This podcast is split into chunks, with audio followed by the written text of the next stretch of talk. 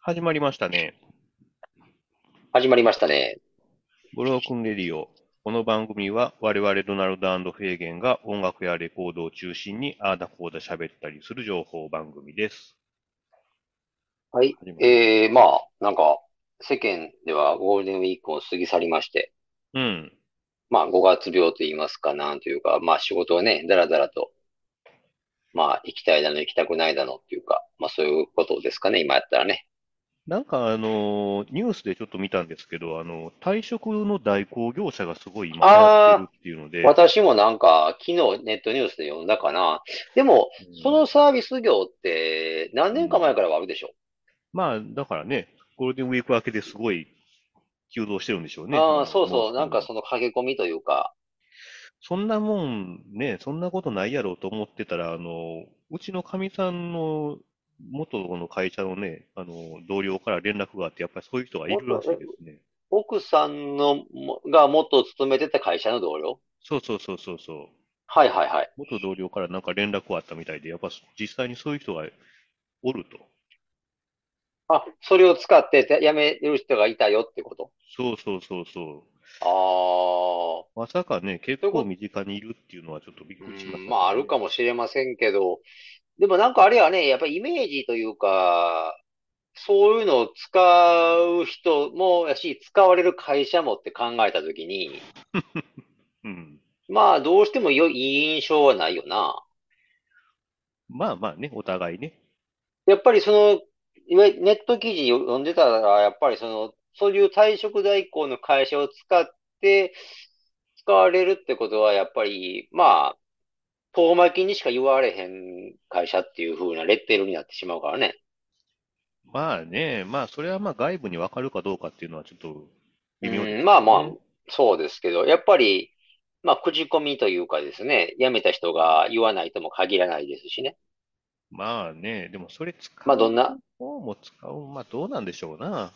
いや、やっぱり、まあどうなんですかね。僕らも、まあ多少は古い世代に入って片足を突っ込んでるじゃないですか、お互い。まあね、やっぱりそういう発想というか、会、勤めてた会社を辞めるっていうのは致し方ないとこはあるんで、うーん、でもその際にやっぱりあれかな、お金を払ったりして、全う然、んまあ変な話、赤の他人に任せるってことでしょ、要は。まあそういうことでしょうな。やっぱりそういう概念もないし、で、うんなんとなくやっぱりそういう風にするってのは、うんやっぱり自分のためにも、次、次のステップっていうか自分のためにも良くない気がするけどね、私はね。 やっぱり退職するときは、やっぱり、まあ、きちんと自分で、まあまあ、伝えて、やるべきじゃないんじゃないって思ってしまうけどね。まあそういう人は多分会社とのね、関係もちょっと薄いっていうか、そういう気もするんですけどね。まあね、うんこの辺に関してはちょっと、なんか、ケースバイケースとはよく言ったもんで、わからないからね。まあそれとね、やっぱりまあ興味も転職なんか結構当たり前っていう感じもあるじゃないですかうんうん。まあ、それはある、それはあるかもしれんな。僕ら世代ってやっぱりね、割と、まあ、ずっとね、長くおるよみたいな、長くおることこそが美徳みたいなところうもあったんうん。まああ。まあ、ギリギリ終身雇用というかね。そうですね。そういう言葉もなんかまだ生きて、生きていると言いますか。まあ、刷り込まれてますよね。なんとなくね。うん。やっぱり、そうそう、そういうものっていうね、なんか、うーん。まあ、漠然としたものはありますよね。うん、そういうなんかまあ、サービス、ね、結構新しいサービス増えてると思うんですけど、あとね、僕ちょっと最近気になったのがね、あの、居酒屋を予約するときに、あの、はいはい。なんか、オートリザーブっていう、まあ、新しいサービスがどうも始まってるみたいで、あの、はい。要は、あの、ネットで予約、まあ、そのオートリザーブでこの店ってやると、AI がなんか勝手にその店に電話かけるらしいんですよ。へえ。で、なんなんでしょうね、それはね。だ多分どうも自動アナウンスみたいな感じで、お店にまあ電話かかって、あの名前誰々で、人数誰々で、時間は何時からみたいな、なんか電話が勝手にかかるみおーたいな。すごいな。それなんか逆やな、今までと。なんか僕たちがかけて、対応受付の人が AI っていうの方ならまだなんか話はわかりそうやけど、かける方がですか。そうそうそうそうそうそう。すごいな。新手のいたずらみたいな。未来のなんか、ドラえもんのいたずらみたいな感じやだから店側も結構それ嫌な、嫌なとこもあるみたいですよ、やっぱり。ああ、それは何やろうな。それって、え、お店、受け、受け取るお店側が、うんウェブとかの方の、もう電話しかはっきり言ってないと窓口が。そうそうそうそうそうそうそう。ウェブとかじゃなくて電話しかないとこが使われやすいんかな。そういうこと、そういうこと。だから、あの、ウェブ予約とかね、ちゃんと整備してるとこはそれ使った方がいいんですけど、それでも、やりやすくな、なんやろな、メリットっていうか、あれかうな、ん今パッと言われてパッと思いつくことって言ったら、うん電話予約はしたいけど、仕事とかなんか手が離せない、忙しいから、誰々に代わりに、例えばドナルドさん、ちょっと電話しといてくれへんっていうのと同じ感覚かな。まあ、そういうことでしょうな。それをロボットがするってこと ?AI が。そうそうそうそう。だから、まあ、でも、そのロボットに頼むときも、うん。時間、場所と、日時と人数と、なんかコースがあるならコースととか言うわけでしょ。そう。ただ、やっぱ吹き込むっていうか。うん、あの、画面上で選んでいくと思うんですけど、ああ、何人とかまあまあな、そらそうやわな。だから逆にね、店側からすると、あの、本当にそれ以外に知りたい情報ってやっぱあるっていうことなんですよね。まあ、ああ、まあまあなな、会話してるうちに出てくることあるわな。うん、まあ、ここどういう、こういうふうにしてくださいとか、まあ、なんか、逆にあー聞きたいことがあったりね。はいはいはいはい。あ、例えばこ、おタバコ吸われますかとかやつね。そうまあそうそうそう例で言ったら。そうあそうそうそあ。うそう。そういうのが、まあそういうのに対してのあれれをキャッチボールはできへんわな、基本的に。もう一歩通行だと思うんですよね。すごいな、それ。うん、だから僕はそれはまあ使わないですけどね、やっぱり心象が悪いだろうっていうので ね、お店側に。いお店とに、お店側のメリットもあるんかね。やー、ないと思う。ないでしょな ないと思うけどね。だって電話には出なあかんし。うん。電話出る時間は5分なら5分取られるし、そうそうそうそまああれか、言った言わないっていう話、でも言った言わないっていうのも、お客、ねまあ店が恥で100は、まあ100は負けるよう。な。向こうはロボットやか。ら。怪しいわね。ちょっとまあ、だから、変な話やけど、か、ちょっと人間で滑舌の悪い人がいて、うん。その人が頼むみたいなね。 あーな、なんか聞き、よう、よう聞き間違えられる人がいたとして、はいはいはい。その人が頼むっていうならまだわかるけど、そんなでもニーズもないでしょ。まあね。結局自分で電話するっていうか、なんやろうな、それ、いまいちなんか、AI に頼むのもよく、無理やりなんか AI に仕事させてるみたいな感じやん。なんかあのー個人的には、その、し居酒屋とかだったら、まあ、6時とか7時とかに電話するの悪いなっていう気があって、まあ、はいはしづらいじゃないですか、やっぱり。い。忙しい、あ、忙しくしてるやろうなってこと。そうそうそうそうそうそう。もう結構そあ、れ、電話も取られへんかなって、うん、思もううなんな。か悪いなっていうのがああっ、て、そうういうことか。それですか、そう動いう機。うん、そういう時にいいのでかなっもていう電話は、気ではもするけ電話は予約、でも予約はせなあかんってことか。予約はしたいけど、ど、そういうなんかうん忙しい時間に割って電話するのは悪いんじゃないし、気が引けるというか、まあね、だからまあ、ウェブ予約したいなっていうのがあって、ああ、まあそれでそれもなかなかでもあれやな、遠巻きなそれ話でっていうか、そうそう、それで探してて、まあ、あ、これ予約できるじゃんと思って、そのオートリザーブっていうのを見つけて、なんか、うん。でも、なんか怪しいなと思って、ようよう調べてみたら、まあそういう、蓋を開けたら AI が勝手に電話するみたいなサービスだったっていうので、まあやらなかったんですけど、あ結局ね、使あ。わなかったんですけど、でもなんかそれあれやな、それ、うん、なんかちょっと、ちょっと考えれば、ちょっとしたホラー映画みたいにできそうな感じ、怖いな、ちょっとな。あまあ板伝もできるでしょうな。あ、まあできるやろうな。 よくあるやんか、その最近、最近じゃないけど、昔からあったんか知らんけど、やっぱりピザ100枚とかさ、極端な話、いたずらですよね。あー。はいはい。でもその100枚とかなら、おいな、はあ、なんやねんっていう、まあ、いたずらやろってなるけど、うん。例えば6枚とかさ、うんうんうん。え、信憑性のある数字されちゃうと、店側も怖いよな。え、これ、本当の注文かなみたいな。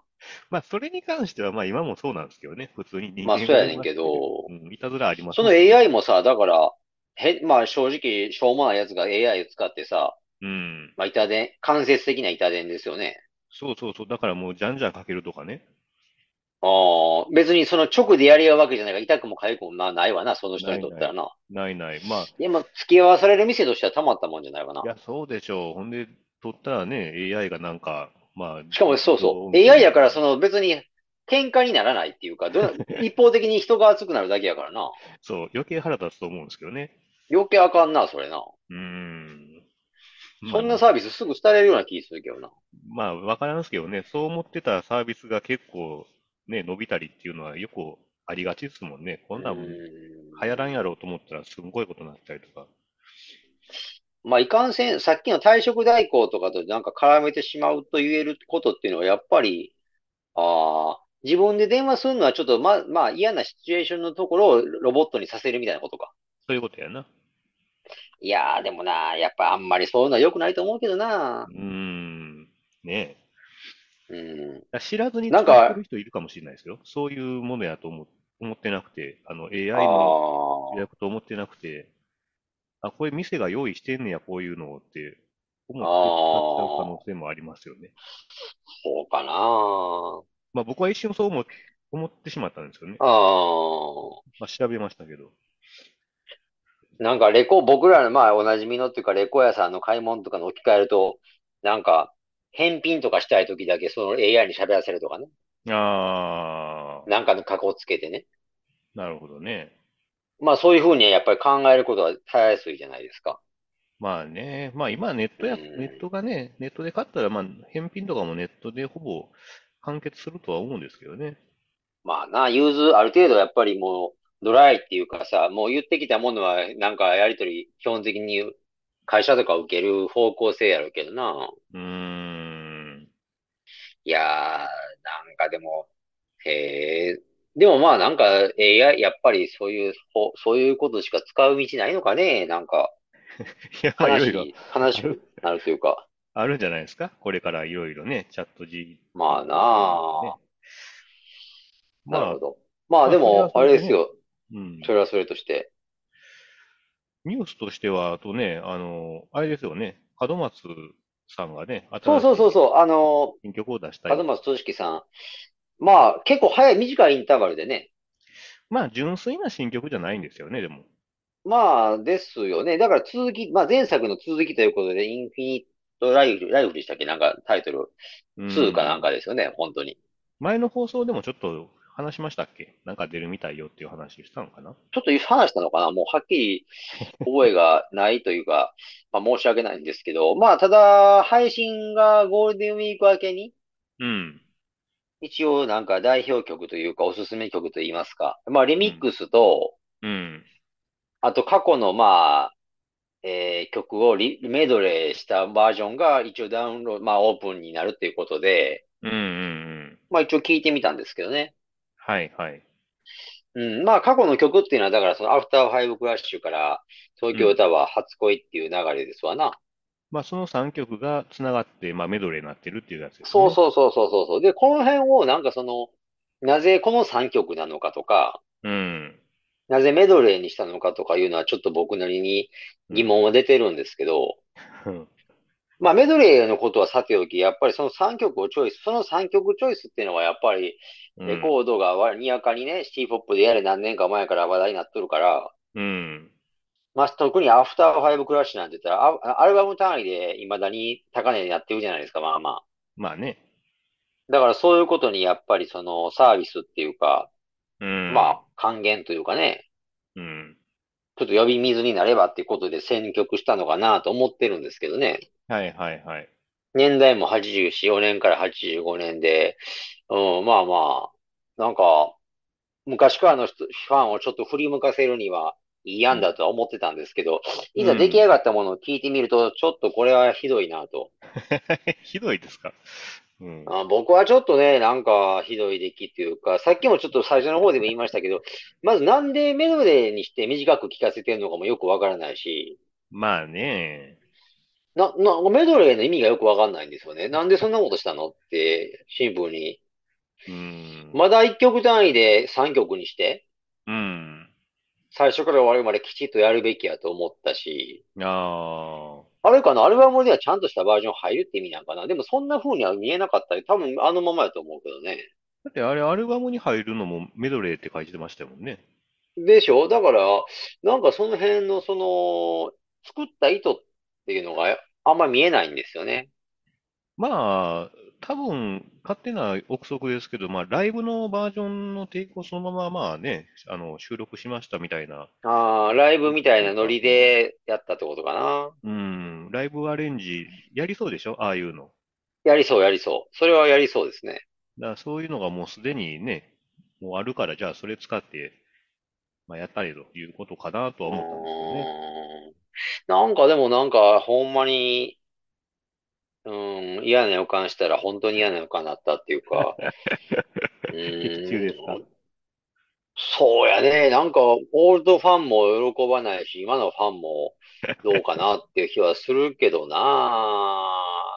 いや、だからそのね、うん、ちょっと話をそらしますけど、うん山下達郎がね、うん。今月に入ってから、やっぱりその、RCA 時代のね、はいはい。あの、作品を1枚ずつ、月に1回ずつ、まあ、場合によっては2枚かな、なんか出していくと。うん。再発していくと。うん。で、アナログとカセットで出していくと。はいはい。で、私もまあ流れというか、まあちょっと買ってもいいかなと思ったんで、For You 今月発売日になりました。だから買ってみたんですけどね。うん。やっぱりそれにか紐ついてのその、プロモーションというか、うん。あの、NHKFM でやってたの知りません今日は一日山下達郎ってやつ。ああ、ありましたね。あの、あれゴールデンウィークやったんかなゴールデンウィーク前やったんかななんかそれぐらいですよね。あーあ、そんな最近でしたっけまたやったのああ、かな最近ですよ。で、うんでね、あれがね、もう9時間かな ?9 時間半ぐらい。うんうんで、まあ、ちょっとプライベートの話で、僕、まあ、ゴールデンウィーク休みがあんまりなかったじゃないですか、休みが、そんなうに。ん。うまんうん。あ、そういうこともあったせいもあったのか、まあ、ちょっとこれを聞く、聞いたろと。まあ、 逆にね長。い、じ長い時間。まあ、ぶっ通しで聞いたわけじゃないんですけど、やっぱ細切れに、うん。その辺は、あの、NHK のあの、ラジルラジルか。はいはいはい。まあ、あれ便利なもんありますから、フル活用して、うん。 まあ、あの、ドライブしたり、まあ、あの、何回か分けて聞い、結局全部聞い、最初から最後まで聞いたんですけどね。はい。うん。やっぱりね、達郎本人が要所要所に出てきて喋るんですけど、うん。やっぱりさすがっていう、やっぱり、やっぱり聞き応えがあるよね。あの本人の発言っていうのはやっぱりおなんかいい、いいっていうか、残したくなるっていうか、あ、そうですか。やっぱり当時の話もしつつ、今の話もしつつなんですけど、うんうんうん、さすがやなって思わせるとこ多いし、で、その中で特に、あのー山下達郎ってやっぱりその録音、スタジオ録音をし納得いくまでやって、うん。うん。それをライブでも同じように再現したいっていう人だなんですけど、はいはい。しかもその当時の音っていうのかな。だから、For You だったら、80年か81年でしょあれ確か。うんうん。 82年か。だから、うん。まあ言うても、もう40年ぐらい経ってるわけで、はいはい。でもやっぱりあの頃の音とかを再現したい。で、聞いてる、熱心に聞いてるファンも、あの頃の音でやってほしいっていうのに応えるためには、うん。やっぱりまずは人。だから当う時んレコーディングした人が、まあ、まあ、彼体調不良とか存命である限りは、やっぱ同じ人がつく起用しつつ、うんしつつ、あと楽器ね。楽器も当時のものを、レコーディングした時のものでやると。あー大方それで決まってくるっていう話をしてて、それはまあ納得できたんですよね。はいはい。やっぱり達郎ってその辺のこともこだわって、本人もこだわってるし、やっぱりファンのこと、ファン心理というか、うん。やっぱりあ、あの、あの頃のスパークル聞きたいんでしょと、あの、あの音のみたいな。はいはいはいはい。 スパークル2023を聞きたくないんでしょと。うん、令和版はいらないんでしょっていうのを、やっぱうん。り感じ取ってるんじゃないかな、鋭敏にね。いや、やっぱりまあ、客商売を分かってるっていうかね。うーん。あ、分かってて、やっぱり山下達郎も熱心なリスナーじゃないですか、まずは。まあねリスナーから熱心なリスナーから始まってるから、うん。そのあたりが非常にうまいというか、すごいやっぱサービスまあ分精か神っをてねる。うん。うん、そうそうそうそう。で、だから、だから本人も声、声が出なくなったっていうのはあんまり言いたくないでしょうから、うん。できるだけチョイス、ベストチョイスでね、コンディションで臨むと。はいはいはい。年は取っていくのは仕方ないんですよね。なんかまあねまあそ、なインタビューとかでも聞いたことあるんですけど、あのーまあ自分はアーティストじゃないんやというこうんうん。とで、まあ、どっちかというと芸人とかね、なんかそういうそうそうそうそ感じで自分のこと言ってたんで、まあね、やっぱそういう、みんなを楽し楽しませるっていうかね、あの、エンターテインメントとして、まあ、あの、みんなを満足させようっていう感じはありますよね。う。うん。だからあれじゃないかな。本当に、ストリートミュージシャンでほら、よくあの、駅前でやったりして、あの、前に空き缶置いたりして、ほら、まうあ、んお金もらったりするじゃないですか。はいはい。だから、根本はその、やってましたっていうのもそれだと思うんですよ。だからラ、ライブを体が動く限りやってやってやりま、やんなまあ、やりまくって、いい、いい演奏を聴いてもらって、まあ、ひ言うたら言葉変ですけど、日銭を稼ぐっていうのかな。今もその感覚でしてるっぽいんですよね。なんかね、やっぱり、もう働かんでええやろって、みんな、ね、あの、まあお金に関してはもう言うまでもなくっていうか、もう簡単にね、そういう予測はつくんですけど、そういうことじゃないっていうかね。まあ、やっぱりスタッフにもね、金を出さないといけないし、みたいな。まあ、もちろんそれはか、まあ、経営者っていうかね、自分で事務所も持たれてるでしょうしね。うん、まあそういうのはあってみたいでね、やっぱり、ちゃんとやってはりますわな。その、まあ、うん、まあ、その辺で、まあ、さすが、やっぱり王将っていうか、まあ、ぶれないなって思って聞いてたんですけど、まあ、ちょっと話遠回りしちゃったけど、そういった山下達郎と比べた時の門松っていうのは、まあ、まずシティポップとかいう側面で注目もね、浮上されてるじゃないですか、ここ何年か。まあね、だからやっぱりその辺、まあ本人が望む望まないに関わらずね、やっぱり、あの、そういうのをうまく利用するなりしてね、やっぱり自分の表現したいものをいろんな人に聞いてもらったり、それがお金に変わったりっていうのはちゃ絶好の機会だと思うんですけど、なんかうまくいってるようには思えないっていうか。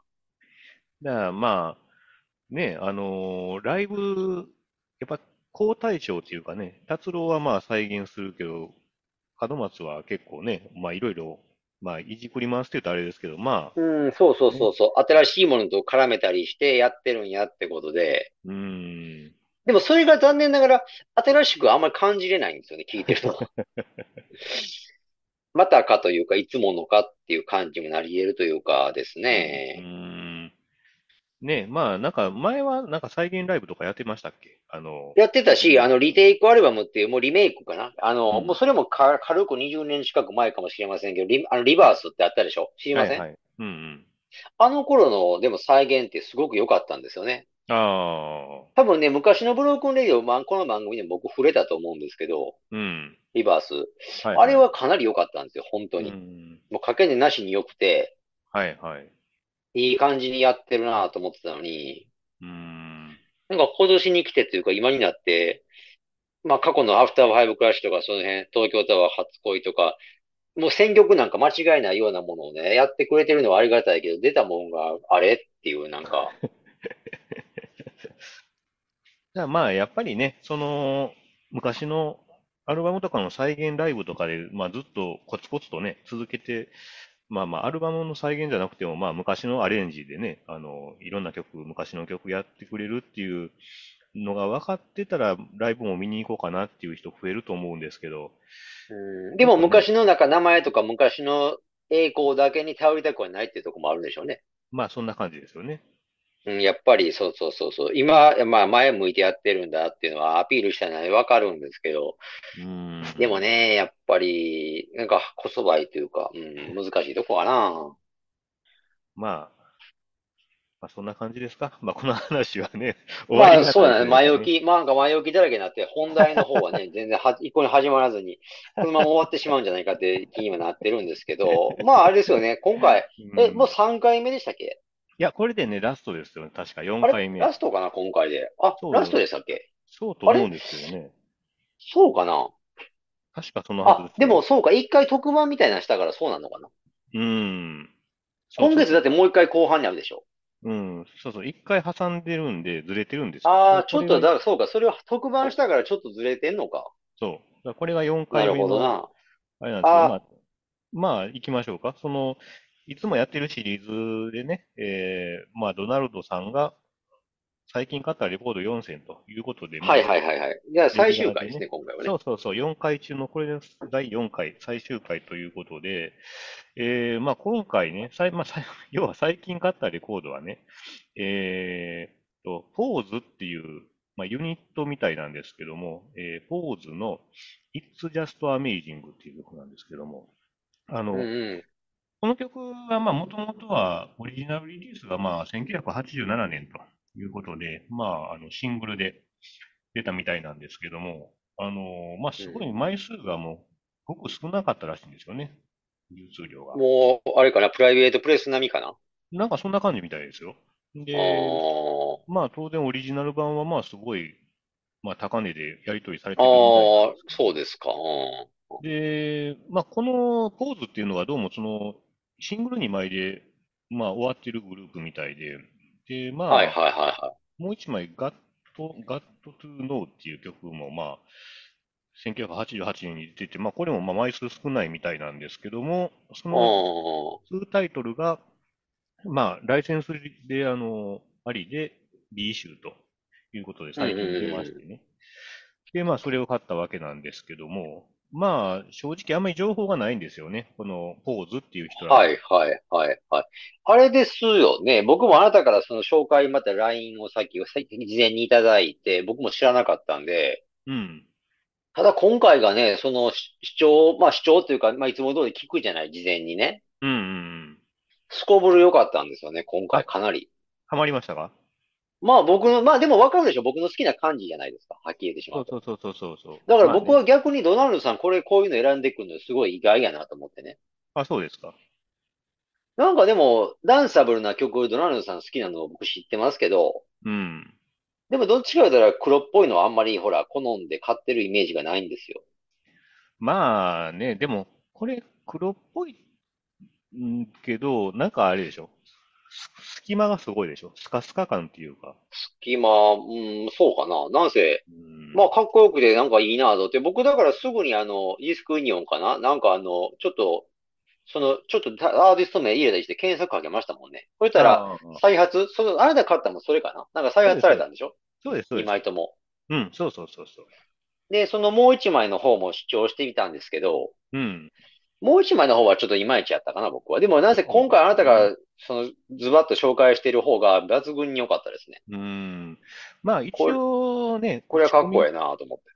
みうん。まあビートはまあ基本打ち込みっぽいんですけど、なんか、すごいまあ隙間があるっていうかね、なんか変な、うん。変な味があるんですよね、打ち込みの仕方も。うんうで、まあ曲もいいし、まあね、鳴ってる音もやっぱりまあ全部もうね、適材適所な感じでいいんですよん。うねん。。かなり確かに良かったね。うん、最小限な感じも良くて。いやー、これはまあね。いや、ちょっとだからね、これフェーゲンさん好きやけど、好きそうやけど、もしかしたら逆にこれ嫌いかな、みたいな。どう、どうあ、いや、ああ、なるほどね。でも、そんなことなかったですね。うーん、うん。そうですまあ、ね。その2枚出てるっていうのを両方聞いて、あまあ、好きなのは圧倒的に今回紹介している方だけどね。そもう、うですねもう一枚の方は僕は全然多分買わないと思いますけど。そうそう、僕ももう一枚はね、買ってないんですよね。うん。あれはちょっとなんかもう一つやったな、聞いてうん。うん。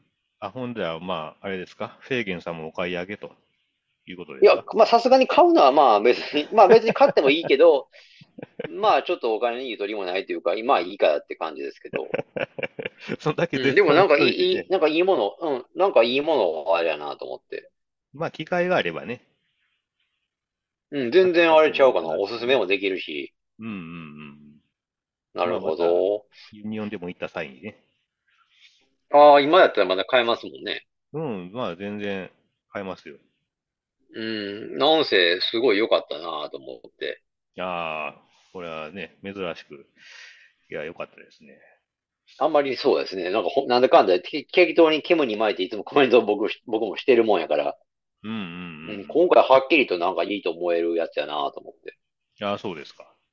うーん、そうやな。おすすめです、ございますよ、ちょっとほんまに。まあね、これは Spotify にも入っているんでね、この曲だけあは。あ、聞けますよね。うん、全然うん。聞けます、聞けます。その、いまいちな方は入ってないですけどね。ああ、そうですか。うんうんうんうん。じゃあまあちょっと、なるほど。ね、興味のある方は聞いてもらえればいいかなって感じですね。はい。今回はちょっとかなり前置きもなくなったけど、まだね、うん。なんか時間的にはいいんですかね。そうですね。なんか、それは全然話変わりますけど、あの、あれですよね、ズームってあの、まあ、40分制限あるのは分かってたけど、で、次もう一回新しいミーティングをね、分けようと思ったら10分ぐらいこう、アイドリングタイムを要求されましたね。10分待まっあ、てね強制的にね。ああ、そうそうう。んちょうどタイムリーな話ですよね。さっき僕らそれしようとしたら。ねあのいつも、いつも通りなんか一回切って、とりあえずプツッと切って、またすぐ入ればええや思ってたらとんでもない話で。え、10分待てというね。